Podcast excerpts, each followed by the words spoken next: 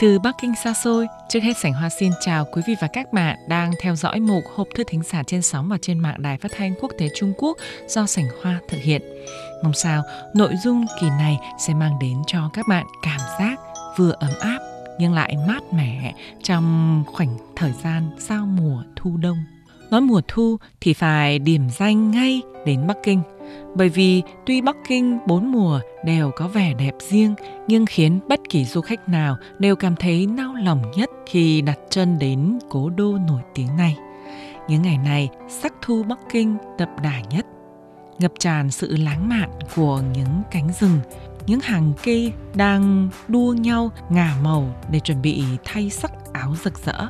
Cây cối thành phố như những cây hoa vàng, hoa đỏ, hoa xanh cao to, ngời sắc thu sang lá cây ngân hạnh nhuộm vàng óng. Đây chính là biểu tượng cho sắc thu Bắc Kinh. Cùng với những hàng cây ngân hạnh vàng giật đầy quyến rũ thì mùa thu Bắc Kinh cũng được tô điểm thêm bởi vẻ đẹp ngút ngàn của những cây phong đỏ, làm cho không gian nổi bật với sắc đỏ rực rỡ, khuê sắc dưới mặt hồ dịp tiếp thu đẹp như tranh. Các bạn thân mến, trên đây Sảnh Hoa vừa mượn đoạn văn miêu tả cảnh thu Bắc Kinh đăng ở tài khoản mục hộp thư Ngọc Ánh trên tường Facebook. Hoan nghênh các bạn luôn ghé thăm mục hộp thư Ngọc Ánh trên tường Facebook với nội dung phong phú hơn, xúc tích hơn do chính chị Ngọc Ánh thực hiện đăng bài mới hàng ngày. Ngoài ra, nếu bạn viết bình luận cho bài đăng thì chị Ngọc Ánh sẽ tranh thủ phản hồi bạn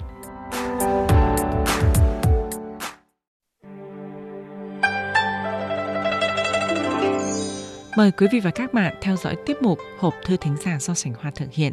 Sau đây, Sảnh Hoa xin giới thiệu với quý vị và các bạn nhà triết học nổi tiếng thời Nam Tống Trung Quốc Chu Hy. Chu Hy sinh năm 1130 đến 1200 công nguyên, là nhà triết học, nhà giáo dục và là học giả uyên bác nhất của thời Nam Tống Trung Quốc. Ông là nhân vật có tính đại diện nhất về lý học. Nếu như Khổng Tử là người đại diện có thẩm quyền về nho học thời kỳ đầu của Trung Quốc thì Chu Hy là một vị học giả lớn tập trung về nho học vào thời kỳ sau của Trung Quốc. Cha của Chu Hy tên là Chu Tùng, là một trí thức rất có khí tiết dân tộc. Vì bất bình với lối cầu hòa yên thân của triều đình Nam Tống, ông Chu Tùng liền đưa vợ con từ Huy Châu chuyển đến Phúc Kiến ở ven biển. Sinh ra trong gia đình trí thức, Chu Hy có hứng thú hết sức rộng rãi đối với các loại học thức trong quãng đời trai trẻ. Chu Hy thường nghiên cứu Phật giáo và đạo giáo. Năm 31 tuổi, ông chuyên tâm vào nho học, trở thành nhân vật quan trọng về nho học sau Trình Cảnh và Trình Di.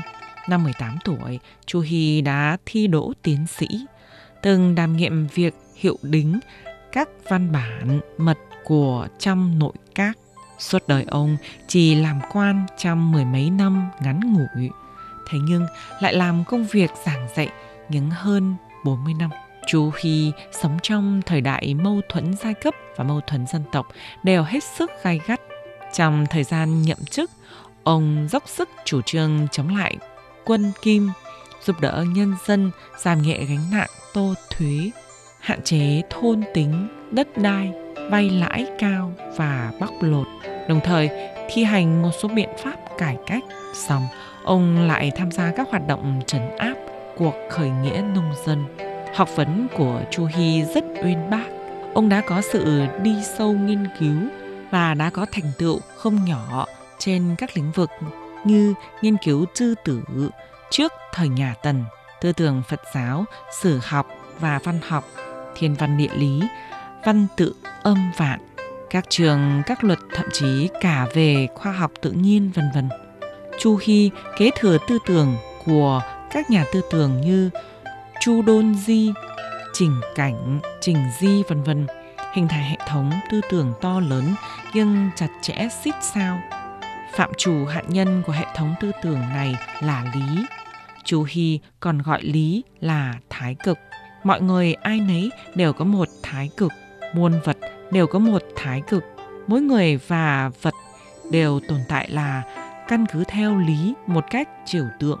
Khí là phạm trù triết học trong hệ thống tư tưởng của Chu Hy chỉ sau lý. Khí là chất liệu tạo nên muôn vật. Chu Hy cho rằng lý và khí là không thể tách rời nhau được. Song lý ở đằng trước, khí ở đằng sau. Chu Hy cho rằng thiên phân tức thiên lý. Ông nói tam cương ngũ thường là thiên lý mãi mãi không thay đổi. Ông cho rằng con người nên dương thiên lý, diệt nhân dục. Có nghĩa là tôn dương thiên lý, tiêu diệt dục vọng của con người. Đối với mọi tư tưởng và học thuyết không có lợi cho ách thống trị phong kiến, đều phải tiêu diệt hết. Hệ thống lý học do Chu Hy kiến tạo, hồi đó gọi là đạo học từ cuối thời Nam Tống cho đến cuối thời nhà Thanh, trải qua suốt gần 700 năm, luôn luôn là triết học sử dụng cho triều đình của giai cấp thống trị phong kiến. Năm 1313, triều đình nhà Nguyên khôi phục chế độ thi cử. Nhà vua ra lệnh phải dùng bộ tứ thu tập chú của Chu Hy để làm đề thi cho những người có học. Năm 1369, triều đình nhà Minh quy định đáp án của thi khoa cử phải sử dụng tiêu chuẩn đáp án về nho học của Chu Hy và các nhà tư tưởng khác. Có thể nói, lý học của Chu Hy đã trở thành trụ cột vững chắc cho việc củng cố trật tự thống trị của xã hội phong kiến Trung Quốc. Những tác phẩm về triết học chủ yếu của Chu Hy là Tứ Thư Tập Chú, Tứ Thư hoặc Vấn, Thái Cực Đồ Thuyết Giải, thông thư giải, tây danh giải, chu dị bản nghĩa, di học khởi mông vân vân. Ngoài ra còn có chu từ ngữ loại. Đây là cuốn vấn đáp của chu Hy do các học sinh của ông chỉnh lý.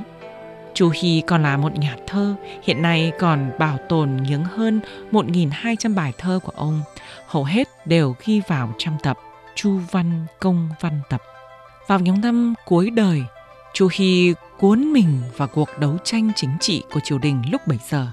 Ông liền bị miễn chức, học thuyết của ông bị cho là ngụy học, tức học vấn, đội lốt và bị ngăn cấm. Thế nhưng sau khi Chu Hy qua đời không bao lâu, học vấn của ông liền được giải lệnh cấm.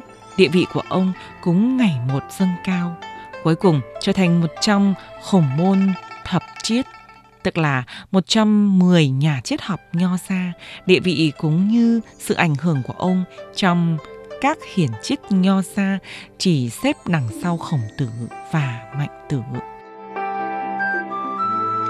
Các bạn thân mến, do thời gian có hạn, chương trình Hộp thư thính giả kỳ này xin khép lại tại đây. Sảnh Hoa cảm ơn sự quan tâm theo dõi của các bạn. Thân ái chào các bạn.